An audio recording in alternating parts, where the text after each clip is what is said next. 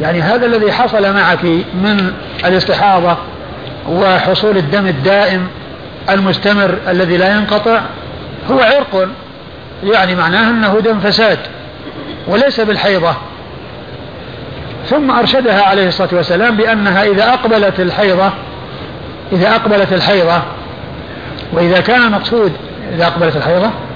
قال نعم. إذا أقبلت الحيضة يعني آه، آه، يمكن أن يفهم منه أن المقصود بالإقبال هو معرفة آه، لون الدم ورائحته. أو أن المقصود من ذلك الأيام التي كانت تحيضها من قبل. الأيام التي كانت تحيضها من قبل. فالإقبال يعني يكون إما بهذا وإما بهذا. إما بيكون الدم له يعرف بلونه ورائحته أو بالأيام التي كانت تعرفها وكانت تجلسها من الشهر قبل أن يحصل لها المرض. إذا أقبلت حيوتك فدع الصلاة. نعم. وإذا أدبرت فاغسلي عنك الدم. فاغسلي عنك الدم وصلي. فاغسلي عنك الدم وصلي. يعني آه، آه، الدم الذي هو آه، يعني عند نهاية الحيض. الدم الذي هو عند نهاية الحيض الدم مستمر معه ولكن الذي يغسل هو عند انقطاع أو انتهاء مدة الحيض سواء كان بانتهاء الأيام أو بانتهاء آآ آآ انتهاء انتهائه يعني الذي تعرفه من لونه وريحه. الذي تعرفه من لونه وريحه اغسلي عنك الدم وصلي. وفي بعض الأحاديث جاء اغسلي عنك الدم وفي بعضها جاء اغتسلي وكل منهما لا بد منه. يعني الاغتسال لا بد منه لانتهاء الحيض وغسل الدم أيضا لا بد منه عند انقطاع الحيض وعند الانتهاء من الحيض. فيكون يعني آه ذكر الاغتسال وحده لا ينفي آه, آه، غسل الدم. وذكر غسل الدم لا ينفي الاغتسال فيكون هذا من الاختصار. والاثنان مطلوبان ولازمان نعم.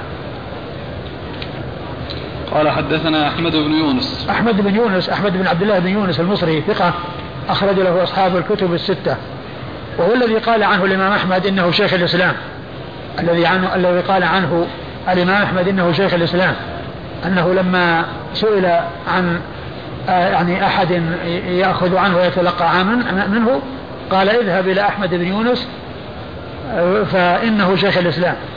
فإنه شيخ الإسلام. وهذا التعبير بشيخ الإسلام يعني هو أقدم أو الإمام أحمد بن حنبل هو الذي عرف بأنه أطلق مثل هذا اللقب أو عبر بهذا مثل هذا اللقب من المتقدمين. وإما إطلاقه من المتأخرين على بعض المتقدمين وعلى بعض المتأخرين فهو إطلاق متأخر. لكن الإمام أحمد متقدم وهو الذي أطلق على آه، أحمد بن يونس بأنه شيخ الإسلام. وهو ثقة أخرجه أصحاب كتب الستة. وعبد الله بن محمد النفيلي. وعبد الله بن محمد النفيلي ثقة أخرج له البخاري وأصحاب السنن. عن زهير. عن زهير بن معاوية وهو ثقة أخرجه أصحاب كتب الستة. عن هشام بن عروة. عن هشام بن عروة وهو ثقة ربما دلس وحديثه أخرجه أصحاب كتب الستة. عن عروة. عن أبيه عروة بن الزبير وهو أحد فقهاء المدينة السبعة في عصر التابعين وحديثه أخرجه أصحاب كتب الستة. عن عائشة. عن عائشة أم المؤمنين رضي الله عنها وأرضاها الصديقة بنت الصديق التي التي حفظ الله تعالى بها الكثير من سنة رسول الله صلى الله عليه وسلم فهي من أوعية السنة وحفظتها ولا سيما الأمور التي آه، تختص بالنساء والتي تجري بين الرجل وأهل بيته فإنها وعت الكثير وحفظت الكثير وهي واحدة من سبعة أشخاص عرفوا بكثرة الحديث عن النبي صلى الله عليه وسلم ورضي الله عنها وأرضاها.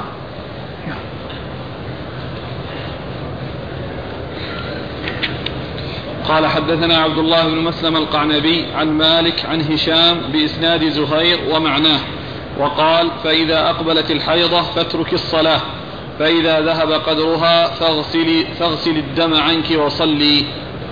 ثم أورد الحديث من طريق أخرى وهي يعني بإسناد الحديث المتقدم بعد ذكر آه ثلاثة يعني في هذا الإسناد وبقية الإسناد هو الإسناد المتقدم.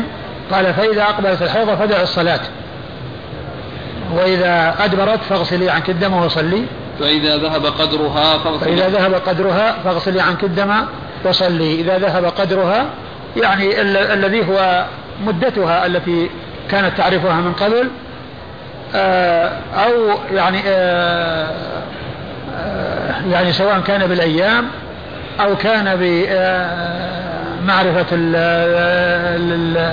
اللون والدم أو كان على حسب التقدير وإن لم يكن هناك يعني أصل لا من معرفة الدم ولا من حيث الأيام. نعم. قال حدثنا عبد الله بن مسلم القعنبي. عبد الله بن مسلم القعنبي ثقة أخرج له أصحاب كتب الستة إلا ابن ماجه. عن مالك. عن مالك بن أنس إمام دار الهجرة الإمام المشهور أحد أصحاب المذاهب الأربعة المشهورة من مذاهب أهل السنة وحديثه أخرجه أصحاب كتب الستة. عن هشام بإسناد زهير عن هشام بن عروة وقد مر ذكره. قال باب من قال إذا أقبلت الحيضة تدع الصلاة. قال حدثنا موسى بن إسماعيل قال حدثنا أبو عقيل عن بهية أنها قالت سمعت امرأة تسأل عائشة رضي الله عنها عن امرأة فسد حيضها وأهريقت دما فأمرني رسول الله صلى الله عليه وآله وسلم أن آمرها, أن آمرها فلتنظر قدر ما كانت تحيض في كل شهر وحيضها مستقيم فلتعتد بقدر ذلك من الأيام ثم لتدع الصلاة فيهن. أو بقدرهن ثم لتغتسل ثم لتستذفر بثوب ثم لتصلي. ثم أورد أبو داود رحمه الله باب من روى أن المستحاضة. باب من قال إذا أقبلت الحيضة تدع الصلاة. باب من قال إذا أقبلت الحيضة تدع الصلاة. يعني هذه التراجم كما عرفنا هي مبنية على أساس يعني آه، من قال رواية. يعني من قال رواية أو من روى هذا اللفظ. وليس المقصود هو الرأي ويعني آه، القول الذي يقوله الإنسان والذي هو رأي له وإنما المقصود من ذلك من قال راويا ومن قال في روايته عن رسول الله صلى الله عليه وسلم أن المستحاضة تدع الصلاة أن المستحاضة تدع الصلاة والترجمة السابقة الأولى اللي قبل أول شيء وشيء باب المستحاضة ومن قال باب من روى لا أول الأول. باب في المرأة تستحاض. أيوة. ومن قال تدع الصلاة في عدة الأيام التي كانت تحيض. ومن قال تدع الصلاة في عدة الأيام التي كانت تحيض. نعم. وهنا قال باب من قال تدع نعم. الصلاة. إذا أقبلت الحيضة نعم. تدع الصلاة. هنا يعني فيه التعبير إذا أقبلت الحيضة. هناك قال أيام أقرائها. يعني أيام الأيام التي كانت تحيضها أو بقدر الأيام التي كانت تحيضها. وهنا قال إذا أقبلت الحيضة. إذا أقبلت الحيضة تدع الصلاة. والمقصود بإقبال الحيضة إما بإقبالها بمعرفة اللون والدم أو بالأيام التي كانت تعرفها قبل أن يحصل لها يحصل لها الاستحاضة من الشهر معنى أنها كانت العادة تأتيها مثلا في أول الشهر في اليوم الفلاني من الشهر ثم جاءها الاستحاضة فتغير وضعها فهي تنظر إلى تلك الأيام. إن كانت تعرف عن طريق اللون والدم فهذا هو هذا هو المقدم وهذا هو الأصل لأنه مبني على لونه ورائحته. وإذا لم يعرف ذلك وكانت الأيام معروفة قبل أن يأتي أو قبل أن يحصل المرض رجع إلى تلك الأيام. نعم. فهذا هو المقصود من قوله إذا أقبلت الحيضة تدع الصلاة. تدع الصلاة من حين ما يبدأ إقبال الحيضة. وذلك بمعرفة الدم الأسود الغليظ الذي له رائحة متميزة تعرفها النساء وتميزها عن غيرها من الدماء. أورد حديث عائشة؟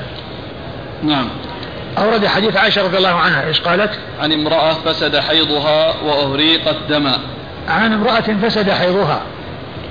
وهذا المقصود أنه يعني حصل في رحمها فساد من ناحية خروج الدم. كان يخرج منها الحيض فقط فصار يخرج الحيض وغير الحيض. ولهذا يقول العلماء الدم الذي هو دم الاستحاضة والذي هو ليس دم العادة دم فساد يسمونه دم فساد. لأنه يعني نتج عن مرض. وعن آه ليس عن صحة وإنما هو عن مرض. عن امرأة فسد حيضها أيوة. وأهريق الدم. وأهريق وأهريقت دم. أهريق الدم يعني كان الدم يهراق منها يعني باستمرار. أيوة.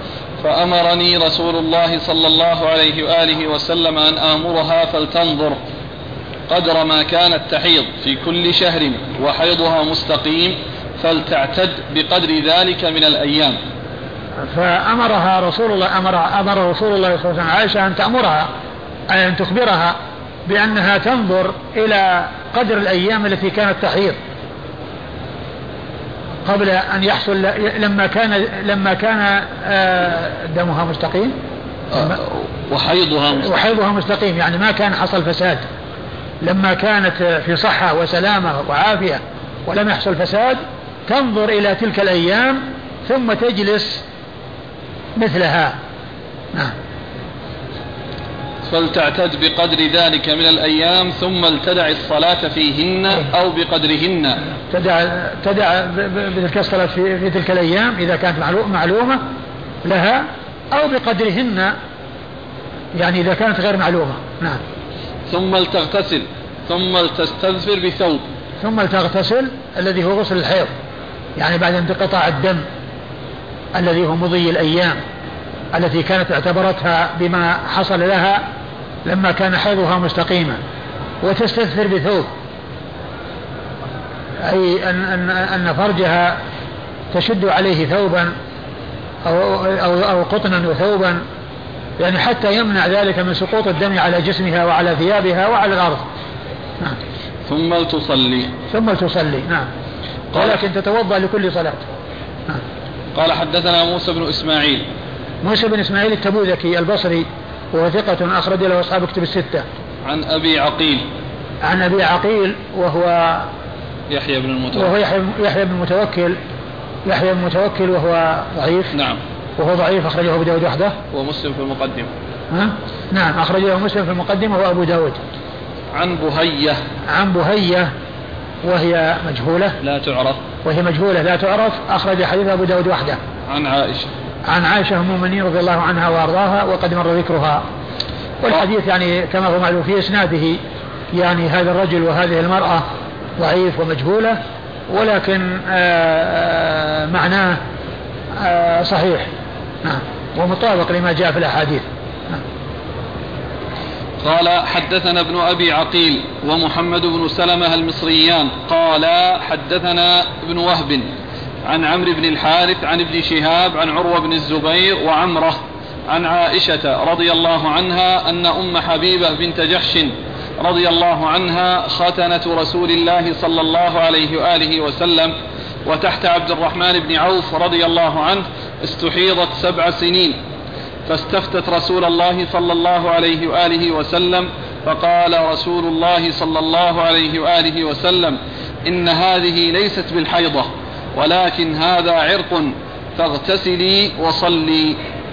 ثم أورد أبو داود رحمه الله حديث عائشة رضي الله عنها أن أم حبيبة بنت جحش أخت أم المؤمنين زينب بنت جحش وكانت ختن رسول الله صلى الله عليه وسلم ختنة رسول يعني أنها قريبة أخت زوجته يعني في قرابة يعني من جهة المصاهرة.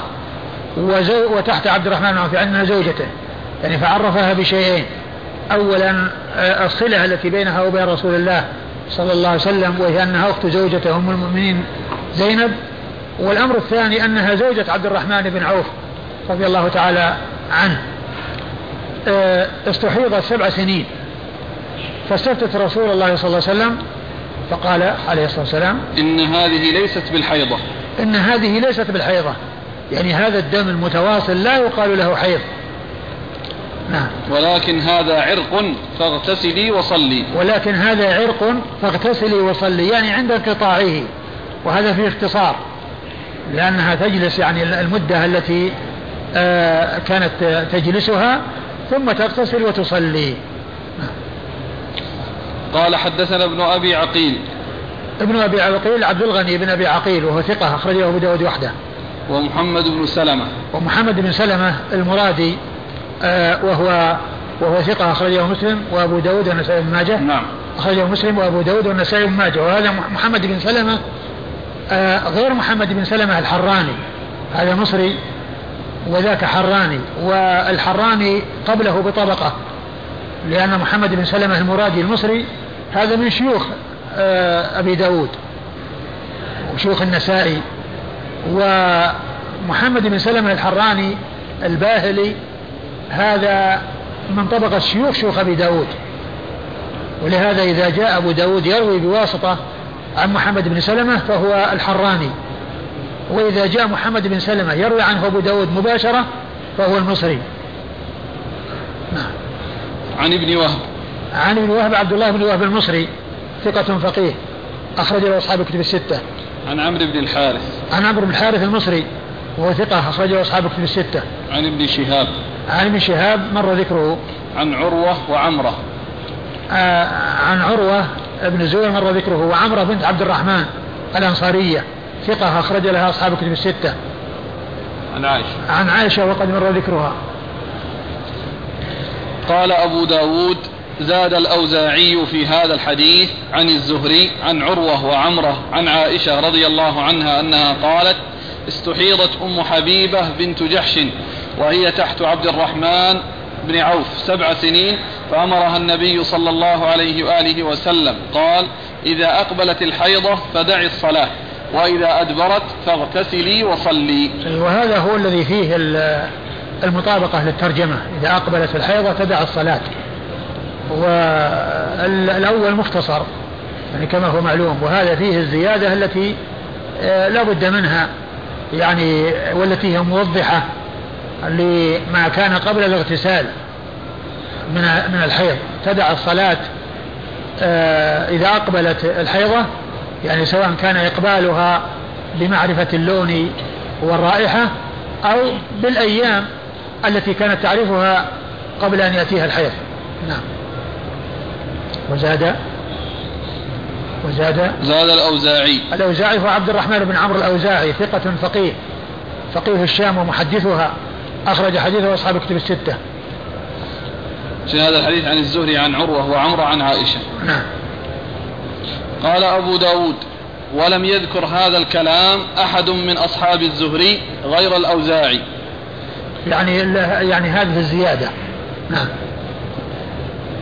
غير الأوزاعي ورواه عن الزهري عمرو بن الحارث والليث ويونس وابن أبي ذئب ومعمر وإبراهيم بن سعد وسليمان بن كثير وابن إسحاق وسفيان بن عيينة ولم يذكروا هذا الكلام. يعني هذا توضيح للذين يعني آه لم يذكروا الذين رووا عن الزهري ولم يذكروا هذا الكلام. ولا شك أن تلك الزيادة معتبرة. وهي زيادة من ثقة. وهي أيضا هي التي توضح المقصود لأن الرواية السابقة مختصرة. نعم. نعيد نكمل. نعم. أي نعم تدرس. قال أبو داود ولم يذكر هذا الكلام أحد من أصحاب الزهري غير الأوزاعي. ورواه عن الزهري عمرو بن الحارث والليث.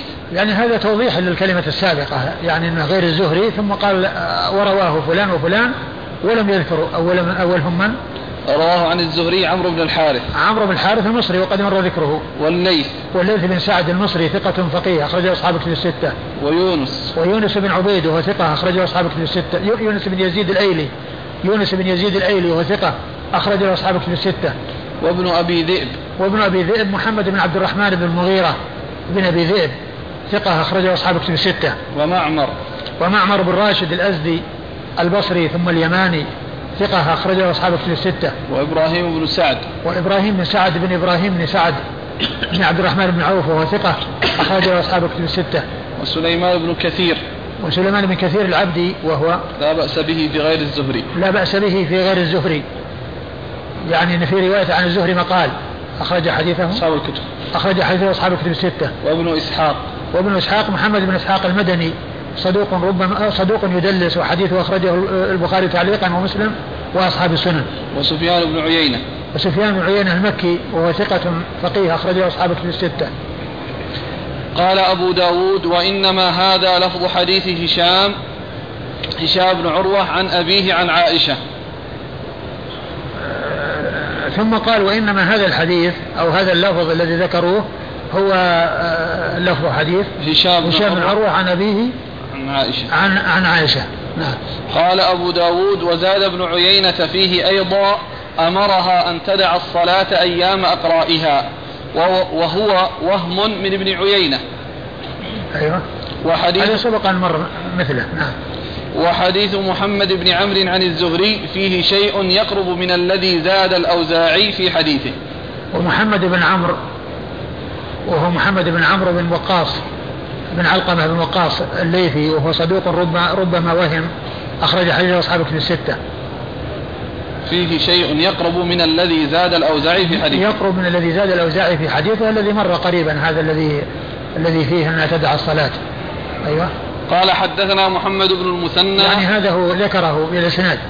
يعني هذا الذي ذكره أخيرا عن محمد بن عمرو وأنه قريب من ما زاده الأوزاعي. ذكره بالإسناد.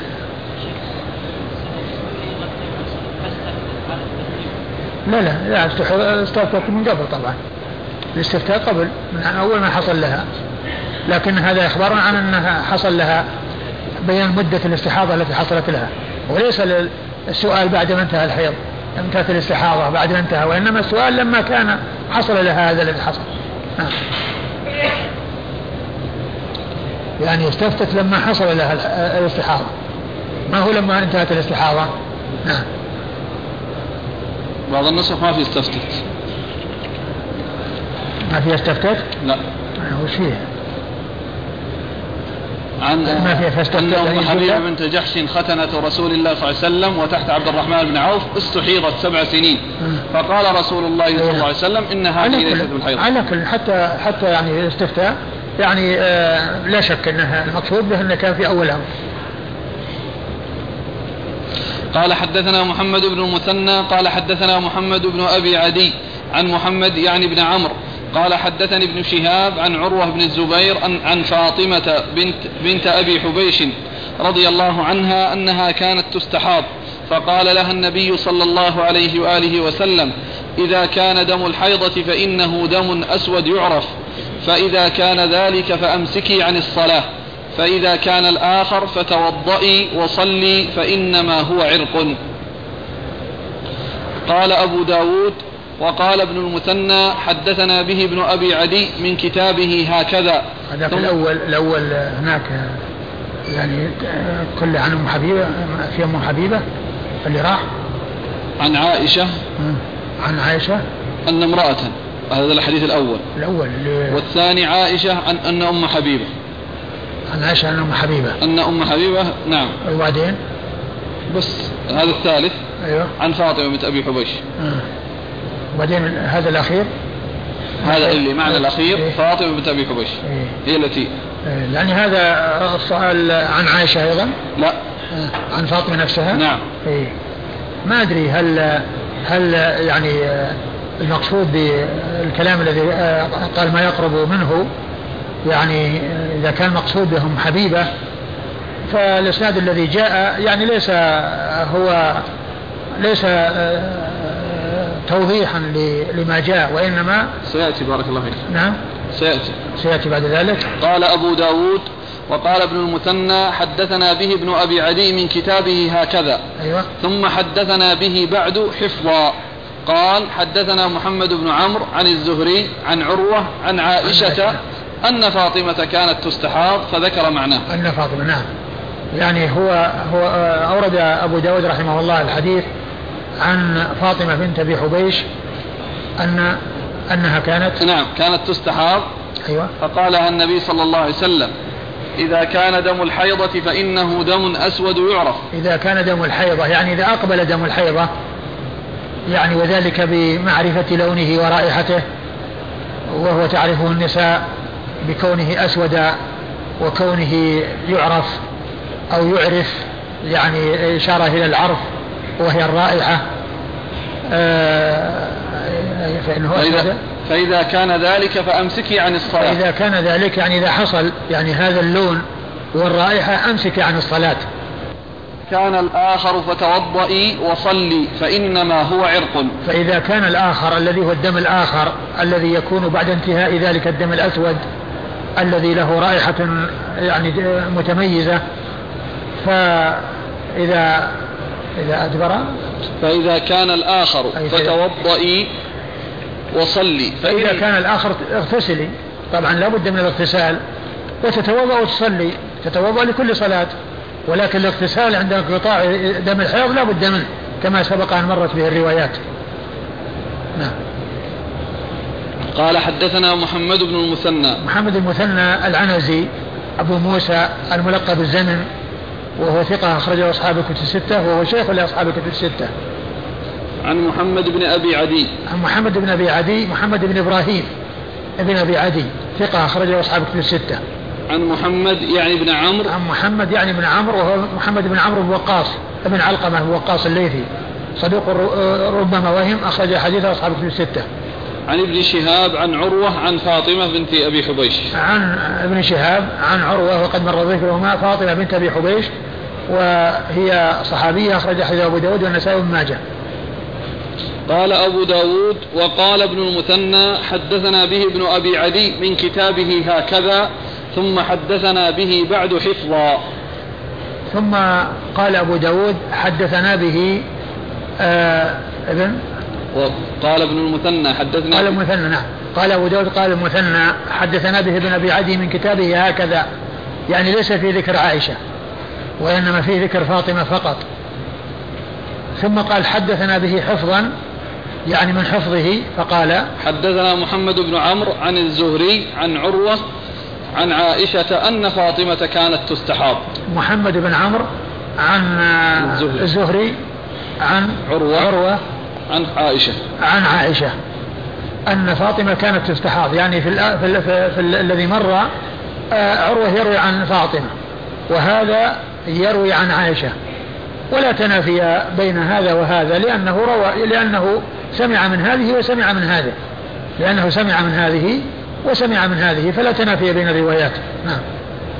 قال أبو داود وقد روى أنس بن سيرين عن ابن عباس رضي الله عنهما في المستحاضة قال إذا رأت الدم البحراني فلا تصلي وإذا رأت الطهر ولو ساعة فلتغتسل وتصلي. ثم قال أبو داود رحمه الله يعني في الأثر عن ابن عباس إذا رأت المستحاضة رأت الدم البحراني الذي هو يعني كثيف وغليظ ويعني كثير يعني كثير و ويعني فإنها تدع الصلاة لأن هذا هو علامة علامة يعني علامة الحيض أنه غليظ وأنه يعني وأنه له رائحة متميزة فإنها تدع الصلاة. يعني أن ما جاء عن ابن عباس رضي الله عنه في هذا الأثر هو مثل ما جاء في الحديث أنه أسود يعني غليظ وأنه إذا أقبل بهذا اللون وبهذه وبهذه الكثرة والبحراني نسبة للبحر يعني لكثرته ولغلظه. نعم. وإذا رأت الطهر ولو ساعة فلتغتسل. وإذا رأت الطهر ولو ساعة. إذا رأت الطهر يعني إذا انقطع عنها الدم ولو ساعة فإنها تغتسل وتصلي. وإذا كان مستمرا معها عندما ينتهي ذلك الذي لونه متميز ويعني آه، رائحته يعني متميزة فإنها أيضا كذلك تغتسل وتصلي. وإذا انقطع الدم عنها في أي وقت من الأوقات فإنها تغتسل وتصلي. نعم. قال أبو داود وقد روى أنس بن سيرين عن ابن عباس. أنس بن سيرين أخو محمد بن سيرين وهو ثقة أخرجه أصحاب كتب الستة. عن ابن عباس مر ذكره. وقال مكحول إن النساء لا تخفى عليهن الحيضة إن دمها أسود, أسود غليظ. فإذا ذهب ذلك وصارت صفرة رقيقة فإنها مستحاضة. فلتغتسل ولتصلي. ثم أتى بالأثر عن مكحول إن النساء تعرف هذا يعني أن دم الحيض يعني أسود يعني غليظ وإذا أقبل فإنها تترك الصلاة وإذا أدبر وكان أصفر يعني خفيفا يعني ليس كالأول فإنها آه، تغتسل وتصلي. يعني هذا متفق مع الحديث المتقدم بالرجوع إلى اللون والدم اللون والرائحة وأن هذا تعرفه النساء. نعم. مكحول الشامي آه، إيش قال عنه؟ ثقة. أخرج له. أبو آه، أخرج له البخاري في جزء القراءة ومسلم وأصحاب السنة. نعم ثقة أخرج له البخاري في جزء القراءة ومسلم وأصحاب السنة. أظنه يرسل. ها؟ يرسل أظن. ثقة يرسل نعم. قال أبو داود وروى حماد بن زيد عن يحيى بن سعيد عن القعقاع بن حكيم عن سعيد بن المسيب في المستحاضة إذا أقبلت الحيضة تركت الصلاة وإذا أدبرت اغتسلت وصلت ثم أورد الأثر عن سعيد المسيب وهو مثل ما تقدم فيما يتعلق بالإقبال والإدبار والإقبال إما أن يكون باللون والدم وإما أن يكون بالأيام التي كانت تعرفها قبل أن تستحاض. نعم. قال أبو داود وروى حماد بن زيد. حماد بن زيد ثقة أخرجه أصحاب كتب الستة. عن يحيى بن سعيد. عن يحيى بن سعيد الأنصاري وهو ثقة أخرجه أصحاب كتب الستة. عن القعقاع بن حكيم. القعقاع بن حكيم وهو ثقة أخرج له البخاري في البخاري في الأدب المفرد ومسلم وأصحاب البخاري في الأدب المفرد ومسلم وأصحاب السنن عن سعيد بن المسيب. عن سعيد بن المسيب وهو ثقة فقيه من فقهاء المدينة السبعة في عصر التابعين وحديثه أخرجه أصحاب الكتب الستة. وروى سمي وغيره عن سعيد بن المسيب تجلس أيام أقرائها وكذلك رواه حماد بن سلمة عن يحيى بن سعيد عن سعيد بن المسيب. ثم ذكر أيضا هذه الآثار. الأثر هذا الأثر أنها تجلس أيام أقرائها. تجلس أيام أقرائها أي أيام حيضها التي كانت تعرفها قبل أن يحصل لها ما حصل. نعم. سمي. سمي هو مولى أبي بكر بن عبد الرحمن بن الحارث بن هشام وهو ثقة أخرجه أصحاب كتب الستة. وكذلك رواه حماد بن سلمة. وحماد بن سلمة وهو ثقة أخرجه البخاري تعليقا ومسلم وأصحاب السنن. عن يحيى بن سعيد عن سعيد. نعم وقد مر قال أبو داود وروى يونس عن الحسن الحائض إذا مد بها الدم تمسك بعد حيضتها يوما أو يومين فهي مستحاضة. ثم أورد هذا الأثر عن الحسن الحائض إذا مد بها الدم يعني زاد يعني آه، آه، زادت عادتها الحائض زادت عادتها عن ما كانت معتادة يوما أو يومين تمسك عن الصلاة لأن هذا يمكن أن يكون حيضا. فإذا تجاوز ذلك تمسك بعد حيضتها يوما أو يومين فهي مستحاضة. الحائض. الحائض إذا مد بها الدم أيوة. تمسك بعد حيضتها يوما أو يومين أه. فهي مستحاضة. انتهى. بس. يعني معناه إذا في شيء. بس تمسك الحائض إذا مد بها الدم. تمسك بعد حيضتها يوما أو يومين فهي مستحاضة. يعني إطلاق عليها أنها مستحاضة وتمسك يعني هذا فيه إشكال. لأن المستحاضة يعني لا تمسك. ولكن المستحاضة لا تمسك. يعني وإنما تغتسل وتصلي. إيش الاثر الثاني اللي وراه عن قتادة؟ أي نعم. وقال التيمي عن قتادة إذا زاد على أيام حيضها خمسة أيام فلتصلي. قال التيمي فجعل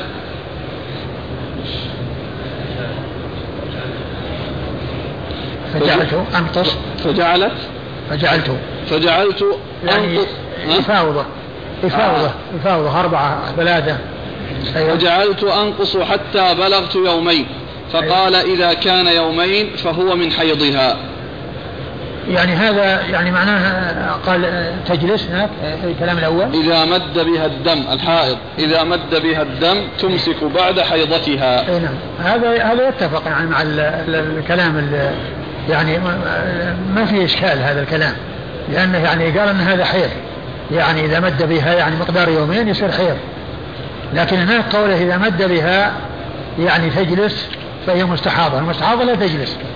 المحاضة المستحاضة تغتسل وتصلي. فيعني متفق يعني هذا الكلام مع كلام قتادة إلا أن فيه ذكر أن أنها أنها مستحاضة والتعبير بأنها مستحاضة. لأنها كون تجلس اللهم إلا إذا كان المقصود به أنه يعني أنه مستمر. أو أنها يعني تجلس مقدار يومين وما زاد على ذلك فإنها تعتبر مستحاضة يتفق مع كلام قتادة يعني في قضية الزيادة على مدة الحيض الإشكال في كلمة أنها مستحاضة وأنها تجلس لكن لا على المقصود أنه يعني مقدار يومين أنها تجلس وما زاد على ذلك فهي مستحاضة يعني تغتسل وتصلي ويصير مثل كلام قتادة الذي الآتي إيش يقول إيش قال في كلام قتادة؟ وقال التيمي. وقال التيمي عن قتادة أيوة. إذا زاد على أيام حيضها خمسة أيام فلتصلي. قال التيمي فجعلت أنقص حتى بلغت يومين. فقال إذا كان يومين فهو من حيضها. إذا كان يومين عن الزيادة فهو من حيضها. وما زاد على ذلك فإنها يعني تصلي. والذي يظهر أن أن يعني إذا كان هذا يعني شيء يعني جديد أو شيء جديد على المرأة وأن هذا يكون لأول مرة فهذا الأمر يعني معناه يمكن أنها تجلس يعني احتياطا. قد تكون قد تكون العادة يعني تغيرت بالزيادة لأن العادة تتغير بالزيادة والنقصان. فكون تجلس يومين تجلس يومين يعني يمكن أن يكون له وجه. نعم. على اعتبار أن هذه لأول مرة يحصل لها الفساد. يعني بعدما حاضت المدة التي تعرفها وزادت أي يومين يعني معناها أنها آه، يمكن أن تكون العادة تغيرت فتجلس يومين. يعني معناه تضيفها إلى العادة. لكن إذا زاد على ذلك فإنه يكون استحاضة. يعني هذا هو معنى كلام قتادة وكلام الحسن البصري. إيش قال في الإسناد؟ قال أبو داود وروى يونس عن الحسن. يونس بن عبيد. ثقة أخرجه أصحاب كتب الستة. الحسن بن أبي الحسن البصري ثقة أخرجه أصحاب كتب الستة. وقال التيمي عن قتادة. والتيمي هو سليمان بن طرخان التيمي. سليمان بن طرخان التيمي والد المعتمر ثقة أخرجه أصحاب كتب الستة. عن قتادة قتادة من دعامة السدوسي البصري ثقة أخرجه أصحاب كتب الستة. وسئل ابن سيرين عنه فقال النساء أعلم بذلك. وسئل ابن سيرين ومحمد بن سيرين عنه يعني إذا حصل يعني زيادة فقال النساء أعلم بذلك. يعني هن أدرى من غيرهن فيما يكون حيضا وما لا يكون حيضا وذلك بمعرفتهن للون وللرائحة. نعم. انتهت الآثار؟ أي نعم. والله تعالى أعلم وصلى الله وسلم وبارك على عبده ورسوله نبينا محمد وعلى آله وأصحابه أجمعين.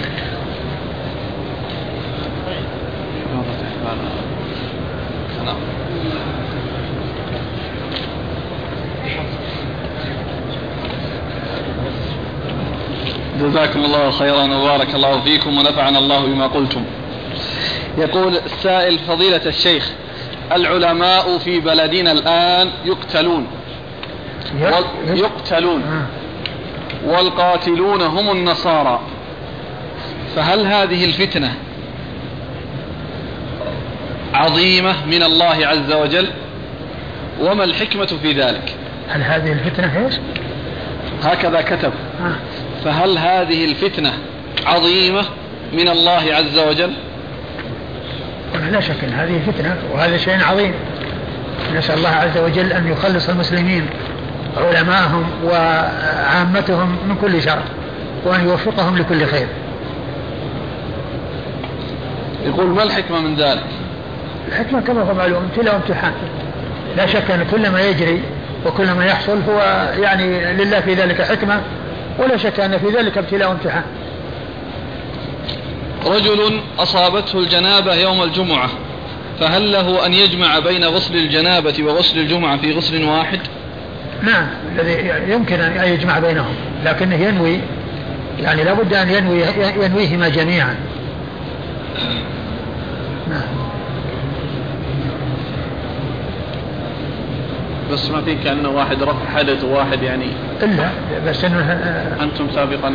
لأنه هو لا شك أنه فرض حدث لأن رفع الحدث موجود وهذا أيضا ما يقال أنه يحتاج يغتسل غسل آخر إذا خلص من غسل الجنابة فيغتسل الجمعة يكفي. يكفي الفرق بين ما ذكرتموه سابقا أن الإنسان لو غسل غسل تبرد. نعم صحيح لكنه الآن في رفع حدث موجود. لأنه رفع الحدث موجود. يعني إذا إذا اغتسل وأراد به يعني غسل الجمعة وأراد به رفع الحدث رفع الحدث موجود. كيف يعني بدل ما يغتسل غسلين غسل للجنابة وغسل للجمعة يعني آه، يغتسل للجمعة وهو يوم للجنابة وهو يوم الجمعة. يعني فيكون فيه يكون اغتسل يوم الجمعة واغتسل للجمعة ورفع الحدث. نعم. يقول كيف التوفيق بين حديث إذا دخل أحدكم المسجد فلا يجلس حتى يصلي ركعتين وبين النهي عن الصلاة في الأوقات الثلاثة؟ هذه آه يعني في النهي عن الصلاة في بعد صلاة العصر. أي نعم بعد صلاة العصر حتى تغرب الشمس. يعني في وقتين الأحاديث.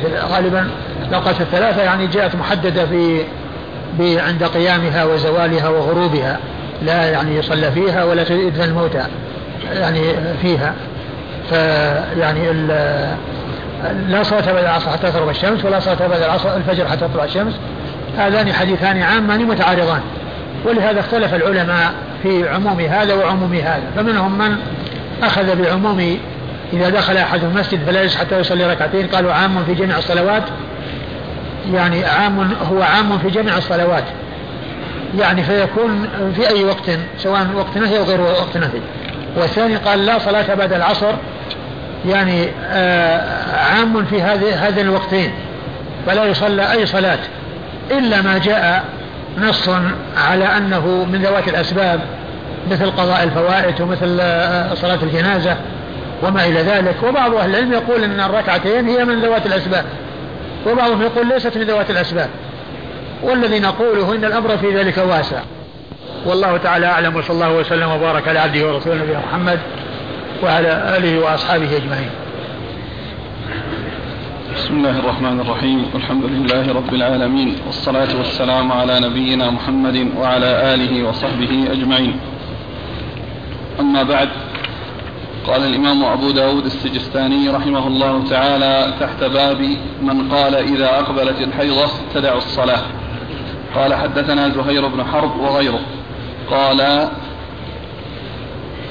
حدثنا عبد الملك بن عمرو قال حدثنا زهير بن محمد عن عبد الله بن محمد بن عقيل عن إبراهيم بن محمد بن طلحة عن عمه عمران بن طلحة عن أمه حمنة بنت جحش. رضي الله عنها أنها قالت كنت أستحاض حيضة كثيرة شديدة فأتيت رسول الله صلى الله عليه وآله وسلم أستفتيه وأخبره فوجدته في بيت أختي زينب بنت جحش رضي الله عنها فقلت يا رسول الله إني امرأة أستحاض حيضة كثيرة كثيرة شديدة فما ترى فيها قد منعتني الصلاة والصوم فقال أنعت لك الكرسف فإنه يذهب الدم. قالت هو أكثر من ذلك. قال فاتخذي ثوبا. فقالت هو أكثر من ذلك. إنما أثج ثجا قال رسول الله صلى الله عليه وآله وسلم سآمرك بأمرين أيه أيهما فعلت أجزأ عنك من الآخر وإن قويت عليهما فأنت أعلم. قال لها إنما هذه ركضة من ركضات الشيطان فتحيضي ستة أيام أو سبعة أيام في علم الله ثم اغتسلي حتى إذا رأيت أنك قد طهرت واستنقأت فصلي ثلاثا وعشرين ليلة أو أربعا وعشرين ليلة وأيامها وصومي فإن ذلك يجزيك وكذلك فافعلي في كل شهر كما تحيض النساء وكما يطهرن ميقات حيضهن وطهرهن. وإن قويت على أن تؤخر الظهر وتعجل العصر فتغتسلين وتجمعين بين الصلاتين الظهر والعصر وتؤخرين المغرب وتعجلين العشاء ثم تغتسلين وتجمعين بين الصلاتين فافعلي. وتغتسلين مع الفجر فافعلي. وصومي إن, قدر إن قدرت على ذلك. قال رسول الله صلى الله عليه وآله وسلم وهذا أعجب الأمرين إلي. قال أبو داود ورواه عمرو بن ثابت عن ابن عقيل قال فقالت حمنة رضي الله عنها فقلت هذا أعجب الأمرين إلي لم يجعله من قول النبي صلى الله عليه وآله وسلم جعله كلام حمله قال أبو داود وعمرو بن ثابت رافضي رجل سوء ولكنه كان ولكنه كان صدوقا في الحديث. وثابت بن المقدام رجل ثقة وذكره عن يحيى بن معين. قال أبو داود سمعت أحمد يقول حديث ابن عقيل في نفسي منه شيء. إيش بعده؟ باب من روى أن المستحاضة بسم الله الرحمن الرحيم الحمد لله رب العالمين وصلى الله وسلم وبارك على عبده ورسوله نبينا محمد وعلى آله وأصحابه أجمعين أما بعد. آه فقد سبق في الترجمة آه قول أبي داود رحمه الله باب من روى أن المرأة إذا أقبلت حيضتها تدع الصلاة. سبق أن مر أن المستحاضة إما أن تكون عارفة بحيضها في إقباله وإدباره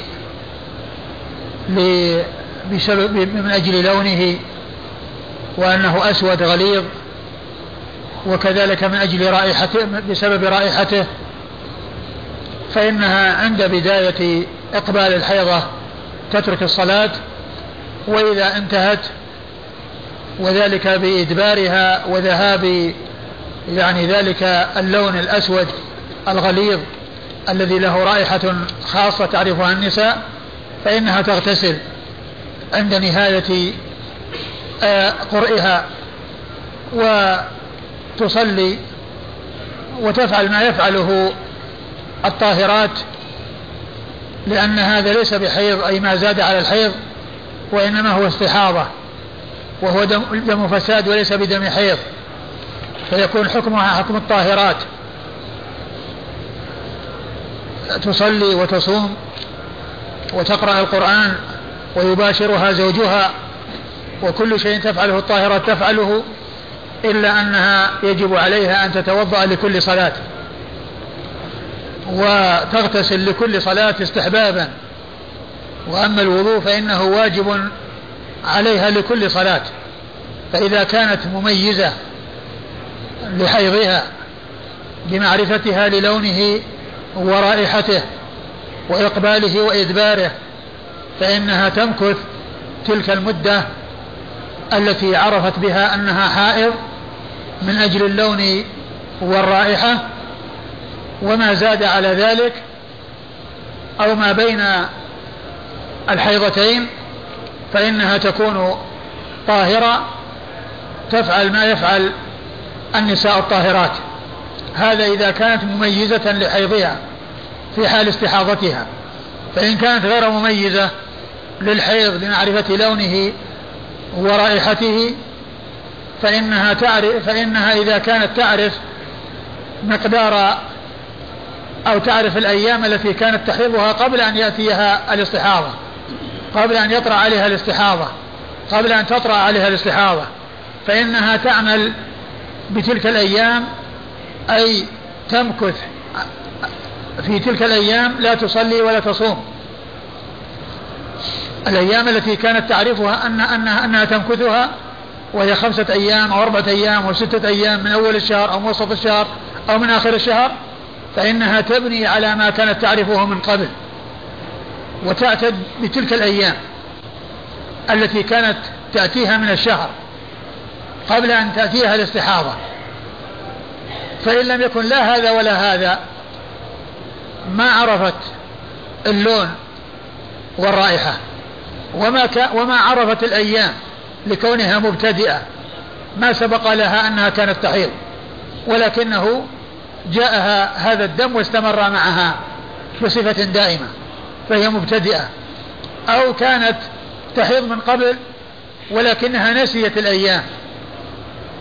نسيت الأيام التي كانت تجلسها مقدارها ومن أي وقت من الشهر فإنها تأخذ بما أرشد إليه الرسول صلى الله عليه وسلم في الحديث الذي أورده أبو داود رحمه الله هنا وهو حديث حمنا بنت جحش رضي الله تعالى عنها وهي أخت زينب بنت جحش أم المؤمنين رضي الله تعالى عنها.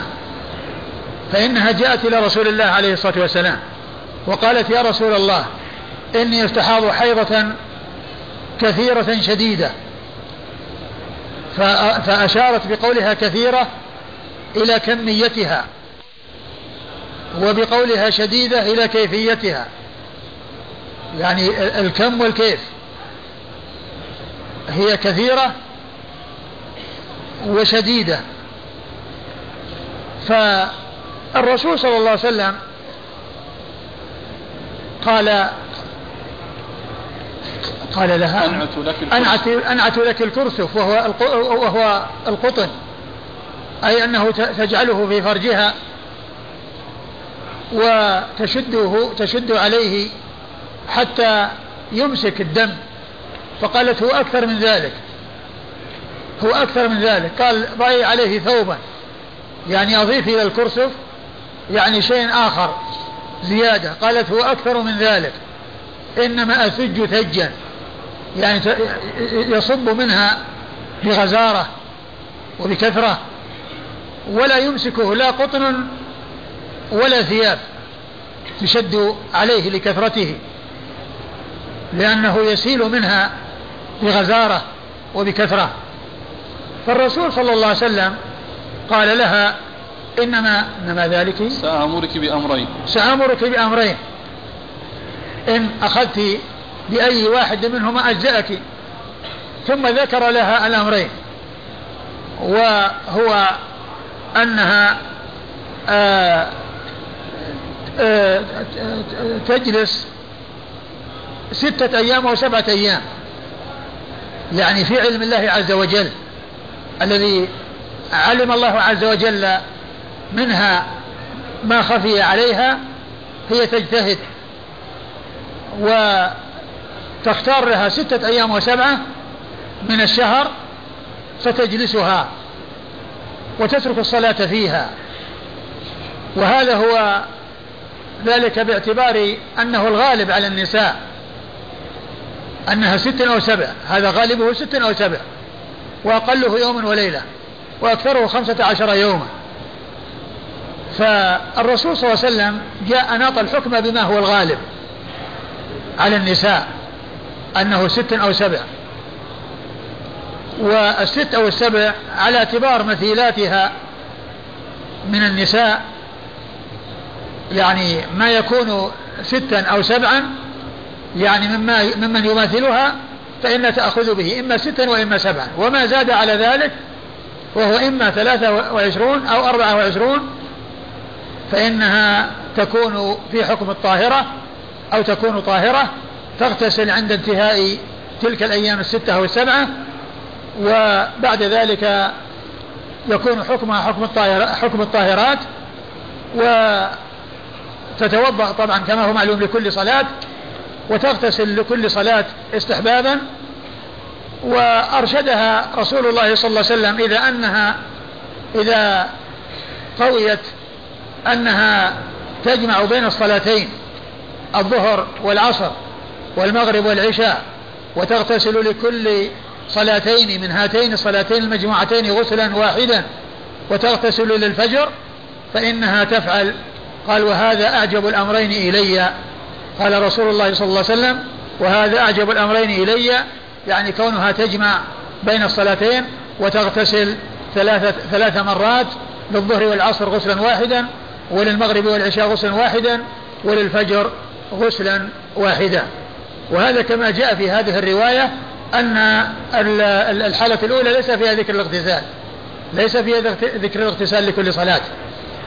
يعني ففي الشيء الثاني أو الأمر الثاني الذي هو كونها تجمع بين الظهر والعصر والمغرب والعشاء تغتسل ثلاث مرات. لكن جاء في بعض الروايات أنها تغتسل لكل صلاة الصلوات الخمس.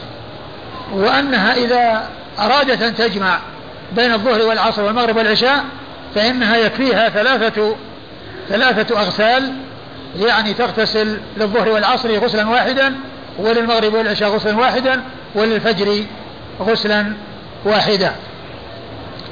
فالرسول صلى الله عليه وسلم أرشدها وهذا كما قلت آه، في حق من تكون غير مميزة لا لا باللون والرائحة ولا للأيام التي كانت تحيضها من قبل. إما أن تكون مبتدئة أو ناسية أيام حيضها وعددها فإنها تعمل بما جاء في هذا الحديث. وإذا للنساء ثلاث حالات. حالة تكون تعرف بها اللون والرائحة وهذا هو الأصل. وحالة لا تعرف لونا ولا رائحة للحيض ولكنها تمكث مقدار الأيام التي كانت تحيضها قبل أن يحصل لها المرض. وإذا لم يكن لا هذا ولا هذا فإنها تأخذ بما جاء في حديث حمنة بنت جحش رضي الله تعالى عنها وأرضاها. نعم. نعيد ولا؟ لا الإسناد. قال حدثنا لا اقرأ المتن اقرأ المتن عن حمنة بنت جحش رضي الله عنها أنها قالت كنت أستحاض حيضة كثيرة شديدة. فأتيت رسول الله صلى الله عليه وآله وسلم أستفتيه وأخبره. فوجدته استفتيه وأخبره هنا ليس للترتيب. الواو ليس للترتيب وإنما هو أخبره ويستفتيه الإخبار أولا عن حالها والمقصود من الإخبار هو الاستفتاء. ماذا تصنع في صومها وصيامها؟ يعني فتستفتيه وتخبره ليس الترتيب يعني آه يعني آه مطلوبا. ويمكن أن تقول تستفتيه يعني جاءت لتستفتي وتخبره. ثم تأتي الفتوى نتيجة للإخبار. نتيجة الإخبار. يعني ليس المقصود أنها يعني آه يعني هي ممكن أن تكون جاءت آه من أجل الاستفتاء لكن الفتوى مبنية على إخبار. نعم. فوجدته في بيت أختي زينب بنت جحش رضي الله عنها فقلت يا رسول الله إني امرأة أستحاض حيضة كثيرة شديدة فما ترى فيها قد منعتني الصلاة والصوم. فقال أنعت لك الكرسف فإنه يذهب الدم. الكرسف والصوف القطن. يذهب الدم يعني إنه يعني إذا جعل على الرحم على الفرج فإنه يعلق به الدم ويمنعه. لكن إذا كان كثيفا كثيرا لا ينفع فيه الكرسف ولا الثياب. إذا كان يصب صبا ويثج ثجيجا ثجا كما جاء عن حمنة في كيفية آه، في وصفها لاستحاضتها. نعم. قالت هو أكثر من ذلك. قال فاتخذي ثوبا. فقالت هو أكثر من ذلك. إنما أثج ثجا. قال رسول الله صلى الله عليه وآله وسلم سآمرك بأمرين. أيهما فعلت أجزى عنك من الآخر؟ وإن قويت عليهما فأنت أعلم. قال لها إنما هذه ركضة من ركضات الشيطان فتحيضي ستة أيام. إنما هي ركضة من ركضات الشيطان. الركض في الأصل أصله الضرب في الرجل في الأرض. ومنه يعني الجري وحصول الجري ووقوع الأرض الرجل على على على الأرض بشدة وبقوة في حال الركض. يعني آه، الركض أو آه، الركض بها. أي الضرب بها. كل ذلك فيه شدة وقوع شدة على الأرض. والمقصود يعني من هذا أن الشيطان يعني يشوش على النساء في حال حصول هذا الفساد في دمائهن بحيث يشوش عليهن فيجعلهن في قلق. والرسول صلى الله عليه وسلم بين لها ماذا تصنع وما عليها أن تسلك. وهو ما أرشدها إليه الرسول عليه الصلاة والسلام. فقال قال لها إنما هذه ركضة من ركضات الشيطان فتحيضي ستة أيام أو سبعة أيام في علم الله. تحيضي ستة أيام أو سبعة أيام في علم الله. لأنها هي ما تعلم لا تعلم يعني عادة باللون والرائحة ولا تعلم عادة بالأيام التي كانت موجودة من قبل فهذه تتحيض يعني تجلس وتعتبر تعتبر نفسها حائضا ستة أيام أو سبعة. على ما هو الغالب على النساء وفي أحوال النساء. أن الغالب في النساء أنه ست أو سبع. وفيهم من يزيد وفيهم من ينقص عن هذا. منهم يزيد على هذا المقدار ومنهم ينقص على هذا المقدار. أيوة. لكن بارك الله فيك اختيار هذه الستة في الأول الشهر في وسطه في آخره يرجع إلى أي شيء؟ ما ما أعلم يعني ولكنه يعني كما هو معلوم يرجع إلى اختيارها. يعني ما في شيء يعني يصل لأن قد تحيضي يعني ستة أيام وسبعة طبعا من الشهر. لكنها إذا اتخذت الستة من, ستة من أول الشهر تستمر. تستمر عليها. وإذا أخذتها من وسط الشهر تستمر عليها. وإذا أخذتها من آخر الشهر تستمر عليها. نعم. يقول ثم اغتسلي حتى إذا رأيت أنك قد طهرت. ثم اغتسلي يعني بعد ما تمضي الأيام الستة أو السبعة. الذي هو غسل الحيض. نعم. حتى إذا رأيت أنك قد طهرت واستنقأت فصلي ثلاثا يعني يعني من الحيض الذي اعتبرت أيامه ستة أو سبعة. استنقأت من النقاء وهو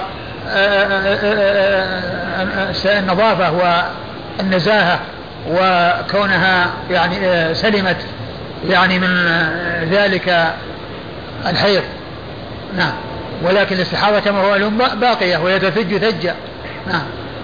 حتى إذا رأيت أنك قد طهرت واستنقأت فصل ثلاثا وعشرين ليلة أو أربعا وعشرين ليلة وأيامها. وصومي فإن ذلك يجزئك يجزيك وكذلك فافعلي في كل شهر كما تحيض النساء وكما يطهرن ميقات حيضهن وطهرهن. لأن النساء كما هو معلوم غالبهن يكن في كل شهر يحضن لكن قد تكون المرأة تحيض في الشهر مرتين يأتيها الحيض في أوله وفي آخره وقد يعني يمكث عنها شهرين أو أكثر من ذلك. لكن غالب النساء أنهن يحضن كل شهر وأن غالب الحيض عندهن ست أو سبع. يعني الغالب أنه كل شهر والغالب أنه ست أو سبع من الشهر. ويحصل في النساء من يأتيها الحيض يعني بعد مدة طويلة وفيهم من يأتيهن في مدد قريبة. قد يأتيها في أول الشهر وفي آخره. ولكن غالب النساء ستة وسبع فالرسول صلى الله عليه وسلم أرشدها إلى أن تعمل مثل ما هو الغالب في النساء من حيث الشهر ومن حيث عدة الأيام. أنها كل شهر وأنها في كل شهر ستة أيام وسبعة فما زاد على الستة الأيام والسبعة تعتبر نفسها في حكم الطاهرات وتصلي آه، في تلك الأيام كلها ويعني آه، تتوضأ لكل صلاة تتوضأ لكل صلاة والاغتسال جاء أنها تغتسل لكل صلاة استحبابا لكن هذه الرواية التي أوردها أبو داود رحمه الله ليس فيها في هذه الحالة ذكر الاغتسال لكل صلاة. نعم. وإن قويت على أن تؤخر الظهر وتعجل العصر. فتغتسلين وتجمعين بين الصلاتين الظهر والعصر وتؤخرين المغرب وتعجلين العشاء ثم تغتسلين وتجمعين بين الصلاتين فافعلي. وتغتسلين مع الفجر فافعلي. وصومي إن قدرت على ذلك. ثم أرشدها صلى الله عليه وسلم أنها إذا قويت على أنها تعجل العشاء وتؤخر المغرب أو تعجل تؤخر الظهر. وتعجل العشاء يعني تقدم إحدى الصلاتين إلى وقت الأولى أو تؤخر إحدى الصلاتين إلى وقت الثانية. وهذا فيه حجة أو دليل على أن المستحاضة يعني آه، تجمع من أجل هذا المرض الذي أصابها. وهو حجة في أن المريض له أن يجمع بين الصلاتين. إذا كان يشق عليه أن يصلي كل صلاة في وقتها. لكن لا يقصر الصلاة عندما يجمع. لا يقصر الصلاة عندما يجمع وإنما الذي جاء به جاءت به السنة هو الجمع بدون القصر. الجمع بدون القصر فالمريض يجمع ولا يقصر. إذا احتاج إلى الجمع جمع بين الظهر والعصر وبين المغرب والعشاء ولكنه لا يقصر. ومع كونها تجمع بين الظهر والعصر تغتسل لهما غسلا واحدا. وكونها تجمع بين المغرب والعشاء تغتسل لهما غسلا واحدا وعند إتيان الفجر تغتسل غسلا واحدا فتكون اغتسلت ثلاث مرات. فتكون اغتسلت ثلاث مرات. قال رسول الله صلى الله عليه وسلم وهذا أعجب الأمرين إلي. قيل في كونه أعجب الأمرين إليه لأن فيه ذكر الاغتسال. يعني ثلاث مرات بخلاف الأول فإنه ليس فيه ذكر الاغتسال. فإنه ليس فيه ذكر الاغتسال. ومعنى هذا أن هذا العمل الذي آه، حصل فيه زيادة وفيه آه، آه، زيادة في العمل فيكون فيه زيادة في زيادة في الأجر. لكن هذا هذا الاغتسال كما هو معلوم هو على سبيل الاستحباب وليس على سبيل الوجوب وإنما الذي هو واجب هو الوضوء لكل صلاة. أيوة. الإسناد؟ قال حدثنا زهير بن حرب. زهير بن حرب هو أبو خيثمة ثقة أخرج له أصحاب الكتب الستة إلى الترمذي. وغيره. وغيره يعني شخص واحد ما سماه. ولهذا قال قال يعني قوله قال يفيد أن ذلك الغير واحد. أنا وهو أحيانا يقول و أحيانا يذكر وغيره أو وجماعة أو ناس آخرون ثم يقول قالوا. لكنه هنا قال قال فإذا هذا الذي أبهمه بقوله غيره شخص واحد. عن عبد الملك بن عمرو. عبد الملك بن عمرو ثقة أخرج له أصحاب الكتب الستة. عن زهير بن محمد. زهير بن محمد ثقة أخرج له أصحاب الكتب نعم. ثقة أخرج له أصحاب الكتب الستة. لكن آه، يقول رواية أهل الشام عنه غير مستقيم. نعم رواية أهل الشام رواية رواية أهل الشام عنه. عنه رواية أهل الشام عنه غير مستقيمة. فالذي قبل هذا ما أدري منين أنا ما وجدت أنا ما شفت يعني ذكر ذكر بلده نعم عن عبد الله بن محمد بن عقيل. لكن الحديث يعني صححه بعض المؤمنين وحسنه بعضهم. نعم. عن عبد الله بن محمد بن عقيل عن عبد الله بن محمد بن عقيل وهو صدوق في حديثه رين أخرج حديث البخاري في هذا المفرد وأبو داود والترمذي نعم. وابن ماجه. نعم. آه البخاري في المفرد وأبو داود والترمذي وابن ماجه. عن إبراهيم بن محمد بن طلحة. عن إبراهيم بن محمد بن طلحة وهو ثقة. نعم. أخرج له. البخاري في الأدب المفرد ومسلم وأصحاب السنة. أخرجه البخاري في الأدب المفرد ومسلم وأصحاب السنة. عن عمه عمران بن طلحة. عن عمه عمران بن طلحة وهو ثقة. أخرج له.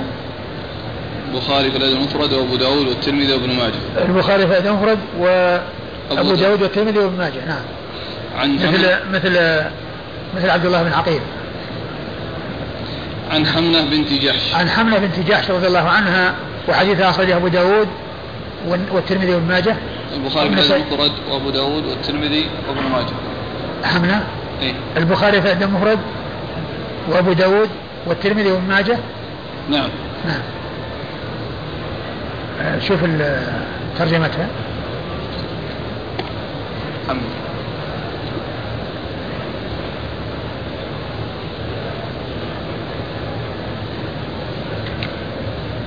حمد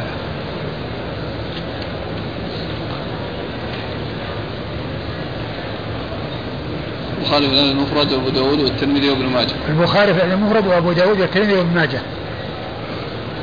يعني مثل مثل عبد الله بن عقيل ومثل عمران. نعم. ثلاثة كلهم المخرجون لهم يعني متفقون. قال أبو داود ورواه عمرو بن ثابت عن ابن عقيل قال فقالت حمنة. فقلت هذا أعجب الأمرين إلي. لم يجعله من قول النبي صلى الله عليه وسلم. جعله كلام جعله كلام حمنة ثم ذكر أبو داود رحمه الله رواية الحديث من طريق عمرو بن ثابت وهو ضعيف الحديث. أخرج حديث أبو داود وابن ماجه في التفسير. أبو داود وابن ماجه في التفسير. وهو رجل وهو ضعيف. وقد قال عنه أبو داود أنه رجل سوء وأنه رافضي ولكنه صديق في الرواية لكنه يعني آه، قال عنه الحافظ تقريبا أنه ضعيف.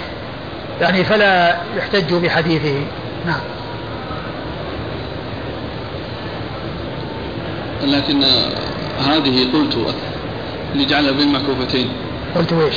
قال أبو داود ورواها عمرو بن ثابت عن ابن عقيل. قال فقالت حمنة. فقلت هذا أعجب الأمرين إلي. تقول فقلت تقول يا حمنة هي تقول أعجب الأمرين إلي. نعم لأن هذا من كلامها ليس من كلام الرسول. والذي مر أنه قال رسول الله صلى الله عليه وسلم وهذا أعجب الأمرين إليه الأول أعجب الأمرين إليه من كلام الرسول صلى الله عليه وسلم. والكلام الذي عن طريق عمرو بن ثابت قالت حمنة فقلت وهذا أعجب الأمرين. يعني أنه من كلام حمنة وليس من كلام الرسول صلى الله عليه وسلم. قال أبو داود وعمرو بن ثابت رافضي رجل سوء ولكنه كان صدوقا. نعم. صدوقا في الحديث وثابت بن المقدام رجل ثقة. يعني أبوه. أيوة. أبوه ثابت المقدام ثقة. طبعا أبوه ليس له رواية وإنما جاء ذكره يعني عرضا أو استطرادا. نعم. وذكره عن يحيى بن معين. نعم. نعم. لكن في اسمه قال عنه عمرو.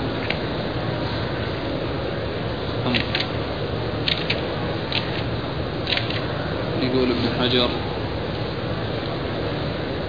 عمرو بن ثابت وهو ابن أبي المقدام.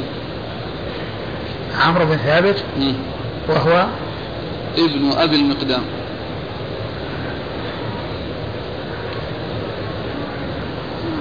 ما ادري ابن ابن أبي المقدام يعني آه، كلام أبو داود على أنه ثابت بن المقدام.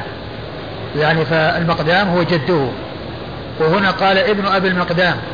يعني فيحتمل أن يكون أبو المقدام هذه كنية لثابت فيكون ثابت أبو المقدام ويحتمل أن يكون آه، ابن أبي المقدام يعني نسبة إلى جده. قال أبو داود سمعت أحمد يقول حديث ابن عقيل في نفسي منه شيء. ثم قال أبو داود سمعت أحمد يقول حديث ابن عقيل في نفسي منه شيء. وقد جاء كما ذكر الترمذي أنه سأل البخاري عنه فقال حديث حسن. وقال أنه أن, حديث أن الحديث حسن. حديث ابن عقيل هذا اللي هو عبد الله بن أبي عقيل. وكذلك الإمام أحمد. قال إنه حديث حسن. فهذا يعني يدل على أن أن الإمام أحمد جاء عنه خلاف ما جاء في هذه الرواية. ويمكن أن أن يقال كما قال في عون المعبود أنه كان في نفسه منه شيء ثم تبين له أنه حسن. وفي هذا الكلام الذي ذكر وقال عنه الترمذي حسن صحيح. وفي قول الترمذي عن الإمام أحمد ونقله عن البخاري أنه حديث حسن دليل على أن التحسين موجود عند المتقدمين قبل الترمذي.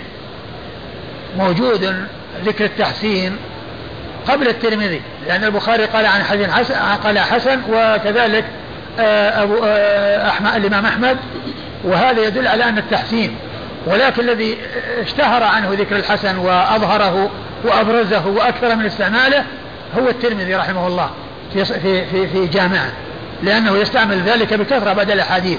يقول حسن حسن صحيح حسن غريب حسن صحيح غريب وهكذا. ولكن ليس آه، الترمذي هو الذي ابتدأه ولكنه موجود من قبله كما نقله الترمذي عن البخاري وعن الإمام أحمد. ولكن الترمذي هو الذي أظهره وأشهره وأبرزه وأكثر من استعماله. نعم. شوي شوي. أصبر شوي. قال الذي يبدو أنه مو جمع صوري. الجمع الصوري فيه مشقة. كونها يعني تتحين لآخر هذا وأول هذا هذا من فيه المشقة ما فيه. لكن المقصود منه أنها يعني إما تعجل وإما تؤخر. يعني إما تعجل فتكون جمع جمع تقديم أو تؤخر فتكون فيكون جمع تأخير نعم. قال رحمه الله تعالى باب من روى أن المستحاضة لا ما في كلام آخر غير هذا؟ لا. انتهى؟ في في عندكم؟ نقف عند هذا الحد ونتكلم بمناسبة ليلة 27 على ما يتعلق بليلة الإسراء والمعراج. فأقول إن الليالي والأيام لا يعتبر لها فضائل ولا ميزات إلا وفقا لما جاءت به السنة عن رسول الله صلى الله عليه وسلم. ومن المعلوم أن النبي الكريم صلوات الله وسلامه وبركاته عليه جاء عنه تخصيص بعض الأيام وبعض الليالي يعني بتمييزها على غيرها كليلة القدر. جاء في القرآن أنها خير من ألف شهر وجاء عن النبي صلى الله عليه وسلم في فضلها وفي آه، تحريها أحاديث كثيرة عن رسول الله عليه الصلاة والسلام. وكذلك جاء في آه، يوم عرفة بأنه يصام لغير الحجاج وأن صومه يكفر السنة الماضية والسنة الآتية. وجاء في يوم عاشوراء ويوم قبله ويوم أو يوم بعده أنه يكفر السنة الماضية. فإذا المعتبر في تخصيص الليالي والأيام إنما هو السنة الثابتة عن رسول الله صلوات الله وسلامه وبركاته عليه. آه، شاع عند كثير من الناس أن ليلة المعراج وليلة الإسراء هي ليلة 27 من رجب. ولهذا يخصونها الاحتفاء بها وتمييزها وتمييزها على غيرها بالعبادة وتخصيصها بذلك اليوم وتمييزها على غيرها بما يميزونها به.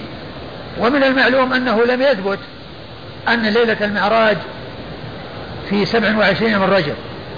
ولو كان ذلك ثابتا في الصحيحين وفي غيرهما أنها متحقق بأنها ليلة 27 ليس لأحد أن يخصها بعبادة أو يميزها على غيرها بشيء لأن التخصيص والتمييز لليالي والأيام إنما يكون طبقا للدليل وطبقا لما تأتي به السنة عن رسول الله صلوات الله وسلامه وبركاته عليه. ولم يحصل شيء من ذلك.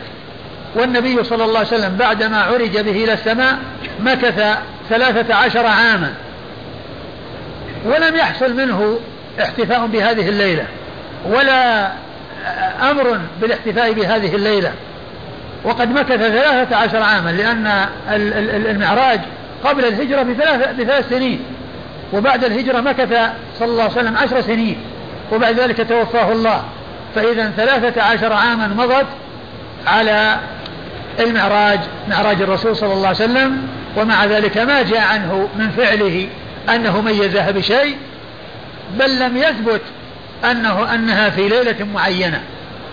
لم يثبت من طرق صحيحة وثابتة أنها في ليلة معينة لا 27 ولا غير 27 ولو ثبت لم يكن لأحد أن يخصها لأن التخصيص في عبادة وتمييز الليالي على غيرها بشيء إنما يكون وفقا للدليل. ووفقا لما تثبت به السنة عن رسول الله صلوات الله وسلامه وبركاته عليه. ومن المعلوم أن الخير كل الخير في اتباع الرسول عليه الصلاة والسلام. الخير كل الخير في اتباعه عليه أفضل الصلاة والتسليم. وأصحابه من بعده بعد جاء بعده الخلفاء الراشدون. أبو بكر سنتين وأشهر وعمر عشر سنوات وأشهر وعثمان اثنى عشر سنة وأشهر وعلي أربع سنين وأشهر. مدة خلافة الخلفاء الراشدين ثلاثين ثلاثون سنة يأتي عن أحد منهم أنه خص هذه الليلة بشيء أو ميزها على غيرها بشيء. وإذا فتمييزها على غيرها وعمل عبادة بها وتخصيصها على غيرها من من الأيام ومن من الليالي هذا لم تأتي به سنة عن رسول الله عليه الصلاة والسلام. وقد جاء عن النبي الكريم عليه الصلاة والسلام ما يدل على أن التخصيص بالفضائل والتمييز بالعبادات إنما يكون وفقا لما تأتي به السنة عن رسول الله عليه الصلاة والسلام. ولهذا قال في الحديث المتفق على صحته من حديث عائشة أم المؤمنين رضي الله عنها من أحدث في أمرنا ما ليس منه فهو رد وفي لفظ لمسلم من عمل عملا ليس عليه أمرنا فهو رد. من عمل عملا ليس عليه أمرنا فهو رد. وقال عليه الصلاة والسلام في حديث العرباض بن سارية فإنه من يعش منكم فسيرى اختلافا كثيرا. فعليكم بسنتي وسنة الخلفاء الراشدين المهديين من بعدي تمسكوا بها وعضوا عليها بالنواجذ وإياكم محدثات الأمور فإن كل محدثة بدعة وكل بدعة ضلالة. فعليه فهو عليه الصلاة والسلام في هذا الحديث رغب في اتباع السنة وحذر من آه، الوقوع في محدثات الأمور. رغب بقوله عليكم بسنتي وسنة الخلفاء الراشدين المهديين من بعدي ورهب وحذر بقوله وإياكم ومحدثات الأمور فإن كل محدثة بدعة وكل بدعة ضلالة. وقد أخبر عليه الصلاة والسلام في هذا الحديث أن كل محدثة بدعة. كل محدثة في دين الله فهي بدعة, بدعة. وكل بدعة فهي ضلالة. ولا يقال إن في الإسلام بدعة حسنة لأنه لأن الرسول صلى الله عليه وسلم لما قال كل بدعة ضلالة فكيف يقال إن في الإسلام بدعة حسنة؟ والنبي صلى الله عليه وسلم وصف البدع كلها بأنها ضلالة. إذا الواجب هو اتباع الدليل والحرص على متابعة النبي الكريم عليه الصلاة والسلام. وإذا أراد الإنسان أن يخص بعض الليالي أو الأيام بشيء فليسأل عن الدليل وليسأل عن السنة. هل جاءت في ذلك أو ما جاءت؟ فإن جاء في ذلك سنة عن رسول الله صلى الله عليه وسلم. كما جاء في يوم عرفة أنه يصام وصومه يكفر السنة الماضية والآتية الإنسان يصوم. ويحرص على أن يصوم في ذلك اليوم. كذلك تخصيص ست من شوال سواء كانت في أول أو وسطه أو آخره مجتمعة أو متفرقة جاء في ذلك سنة عن رسول الله عليه الصلاة والسلام بأنها تصام. كذلك تخصيص يعني أيام يوم, يوم عيد الأضحى وثلاثة أيام بعده بالتقرب إلى الله عز وجل بذبح الهدايا وذبح النسك. إذا تفعل العبادات في, في الأيام وفي المواسم التي أمر الله أو التي شرع الله عز وجل أن تفعل فيها تلك العبادات. أما أن لا يأتي شيء في ذلك عن رسول الله عليه الصلاة والسلام ثم يأتي الإنسان إلى ليلة من الليالي أو يوم من الأيام أو شهر من الشهور ويخصه بعبادات يميزه بذلك على غيره فإن هذا من الأمور المحدثة ومن الأمور المبتدعة في دين الله عز وجل والنبي الكريم عليه الصلاة والسلام حث على اتباع السنن وحذر من الوقوع في البدع. ومن المعلوم أن أي عمل من الأعمال يعمله الإنسان ويتقرب به إلى الله عز وجل من شرط قبوله أو شرط قبوله وكونه نافعا عند الله أن يتوفر فيه أمران أن يجتمع فيه أمران. أحدهما أن يكون ذلك العمل خالصا لوجه الله. والثاني أن يكون مطابقا لسنة رسول الله صلى الله عليه وسلم. لا بد من توفر الإخلاص ولا بد من توفر المتابعة للرسول صلى الله عليه وسلم. فإذا فقد فإذا فقد معا أو فقد واحد منهما فإن العمل مردود على صاحبه. فإذا فقد الإخلاص والعمل الصالح المتابع المتابع فيه رسول الله عليه الصلاة والسلام العمل مردود. وإن وجد أحدهما وفقد الآخر فالعمل مردود. لو وجد الإخلاص ولكن العمل مبين على بدعة فإنه مردود. ولو كان الإنسان مخلصا لله عز وجل. لقوله عليه الصلاة والسلام من أحدث في أمرنا ما ليس منه فهو رد. من عمل عملا ليس عليه أمرنا فهو رد. وقد كان وقد جاء عن رسول الله عليه الصلاة والسلام أنه بين للناس أن الناس يضحون يوم العيد والأيام التي بعده من بعد صلاة العيد. من بعد صلاة العيد يبدأ وقت ذبح الأضاحي. فكان أحد الصحابة رضي الله عنه وأرضاه ذبح أضحيته قبل الصلاة. قصده طيب. ويريد شيئا حسنا وهو أنه إذا فرغ الناس من صلاة العيد وهم محتاجون إلى اللحم وإذا أضحيته تكون جاهزة مطبوخة أول ما يأكل الناس من ذبيحته فلما علم رسول الله عليه الصلاة والسلام بأنه ذبح قبل الصلاة قال له شاتك شاة لحم. شاتك شاة لحم. ما هي أضحية؟ لأنها ما وقعت مطابقة للسنة. شاتك شاة لحم. يعني مثل الذبيحة اللي تذبحها في محرم وصفر وربيع من أجل تأكل اللحم؟ هذه من جنسها لأنها ما وقعت في الوقت الذي شرع فيه الأضاحي وهو يعني بعد الانتهاء من صلاة العيد. بعدما يصلي الناس صلاة العيد يبدأون بالأضاحي. شاة لحم. قال الحافظ بن حجر في فتح الباري نقلا عن بعض أهل العلم قال وفي هذا دليل على أن العمل إذا وقع غير مطابق للسنة أنه لا يعتبر ولو كان قصد صاحبه حسنا. ولو كان قصد صاحبه حسن الإخلاص إذا وجد لا بد معه من المتابعة. لا بد فيه من متابعة الرسول عليه الصلاة والسلام. وهذا هو معنى أشهد أن لا إله إلا الله وأشهد أن محمد رسول الله. لأن قول أشهد أن لا إله إلا الله تعني الإخلاص لله وحده. وأشهد أن محمد رسول الله تعني المتابعة للرسول صلى الله عليه وسلم. يقول شارح الطحاوية هناك توحيدان. لا نجاة للعبد إلا بهما توحيد الرسول وتوحيد المرسل. توحيد. توحيد المرسل وهو الله بالإخلاص وتوحيد الرسول صلى الله عليه وسلم بالمتابعة. فلا يعبد إلا الله ولا يعبد الله إلا طبقا لما شرع رسول الله. فالعبادة لله وحده وكون العبادة لله وحده لا بد أن تكون على وفق سنة رسول الله صلوات الله وسلامه وبركاته عليه. فهذا العمل الذي عمله ذلك الصحابي. الرسول ما عذره فيه وما قال له إنك ما دام قصدك حسن فشاتك شات فشات فأضحيتك أضحية بل قال شاتك شات لحم. أيضا أبو عبد الرحمن عبد الله بن مسعود رضي الله عنه جاء إلى أناس متحلقين في المسجد وبأيديهم حصى وفي كل حلقة شخص يقول لهم سبحوا مئة. فيسبحون ويعدون بالحص سبحان الله سبحان الله سبحان الله حتى يغلقوا مئة. ثم يقول كبروا مئة.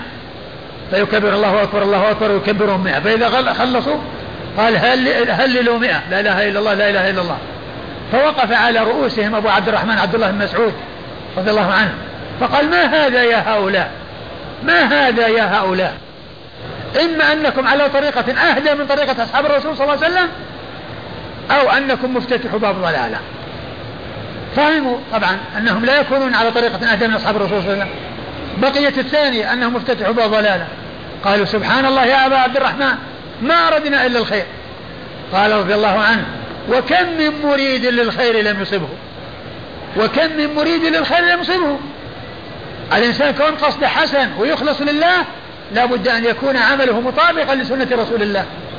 لا بد أن يكون عمله مطابقا لسنة رسول الله. إما أن تكون على طريقة أهدى مما كان أصحاب رسول الله وإما أن تكون مفتتح ضلالة وقال عدوا سيئاتكم فأنا ضامن أن لا يضيع من حسناتكم شيء. عدوا سيئاتكم فأنا ضامن أن لا يضيع من حسناتكم شيء. يعني بكونهم يفعلون الأمر المبتدأ يأثمون. وإذا, وإذا سبحوا وهللوا كل واحد سبح لنفسه الله تعالى يحصيه ولا يخفى عليه خافية. ولا يكون ذلك بالعد بالحصى ولا بغير الحصى وإنما الإنسان يعد في حدود ما ورد مثل التسبيح بعد الصلاة 33 والتحميد 33 والتكبير 33 وتمامه يقول الإنسان لا إله إلا الله وحده لا شريك له له الملك وله الحمد وهو على كل شيء قدير. هذا شيء جاءت به السنة الإنسان يعد بأصابعه. ولكن كون الإنسان يسبح وهذا ويأتي بحصى ويعد هذا ما جاءت به السنة عن رسول الله عليه الصلاة والسلام ولهذا قال أبو عبد الرحمن ما قال. ونبه إلى أن الصحابة هم القدوة وهم الأسوة وهم السابقون إلى كل خير ولو كان خيرا لسبقوا إليه. ولهذا يقول الإمام مالك بن أنس رحمة الله عليه لن يصلح آخر هذه الأمة إلا بما صلح بها أولها. لن يصلح آخر هذه الأمة إلا بما صلح به أولها. الذي صلح به الصحابة هو الذي يصلح به من بعد الصحابة. ولا ولا طريقة ولا سبيل للآخرين أن يصلحوا بطريقة غير الطريقة التي صلح بها الأولون. الذي صلح به الصحابة هو الذي يصلح به غير الصحابة. الاتباع والمتابعة الإخلاص والمتابعة. الإخلاص لله وحده. وتكون العبادة خالصة لوجه الله لا شركة لغيره فيها. كما قال عز وجل فمن كان فمن كان يرجو لقاء ربه فليعمل عملا صالحا ولا يشرك بعبادة ربه أحدا. والمتابعة للرسول صلى الله عليه وسلم. لا بد من هذا وهذا. لن يصلح آخر الأمة إلا بما صلح به أولها. وقال أيضا رحمة الله عليه ما لم يكن دينا في زمن محمد صلى الله عليه وسلم وأصحابه فإنه لا يكون دينا إلى قيام الساعة. ما لم يكن دينا في زمن محمد صلى الله عليه وسلم وأصحابه فإنه لا يكون دينا إلى قيام الساعة. يعني أن هناك حق خفي على الصحابة أو عمل صالح غاب عن الصحابة وخبئ لأناس يأتون بعدهم؟ عبد الله بن مسعود رضي الله عنه قال لهؤلاء إما أن تكونوا على طريقة أهدى مما كان على أصحاب الرسول صلى الله عليه وسلم أو أنكم مفتتحوا باب ضلالة أو أنكم مفتتحوا باب ضلالة. وعلى هذا فإن الواجب على كل مسلم قبل أن يعمل العمل وقبل أن يخص ليلة من الليالي بشيء أو يوم من الأيام بشيء عليه أن يسأل الدليل عن الدليل ويسأل عن السنة في ذلك عن رسول الله عليه الصلاة والسلام. فإن كان في ذلك سنة ثابتة فعلى العين والرأس. سمعنا وأطعنا. وإن كان ليس هناك شيء فيكفيه ما كفى خير هذه الأمة وما كان عليه خير, خير, هذه الأمة ولو كان ذلك خيرا لسبقوا إليه لأنهم السباقون إلى كل خير وهم الحريصون على كل خير ما كان مثلهم في ماضي ولا يكون مثلهم في المستقبل وهم خير الناس وأكمل الناس وأفضل الناس. هم خير هم هذه الأمة هي خير الأمم وهم خير هذه الأمة. هم أفضل الناس بعد الأنبياء والمرسلين. لأن أمة محمد عليه الصلاة والسلام خير أمة أخرجت للناس وخير أمة محمد أصحاب رسول الله عليه الصلاة والسلام. قال عليه الصلاة والسلام خير الناس قرني ثم الذين يلونهم ثم الذين يلونهم. وعلى هذا فتخصيص ليلة 27 من رجب وتمييزها والاحتفاء بها والاحتفال بها ولم يثبت أنها ليلة 27 ولو ثبت لم يكن هناك شيء يدل على الاختصاص على تخصيصها. إذا الواجب هو الوقوف عند الحدود التي حدت والوقوف عند السنن وعدم الوقوع في البدع. فإن كل خير في اتباع من سلف وكل شر في ابتداع من خلف. والله تعالى أعلم. وصلى الله وسلم وبارك على عبده ورسوله نبينا محمد وعلى آله وأصحابه أجمعين. جزاكم الله خيرا وبارك الله فيكم ونفعنا الله بما قلتم.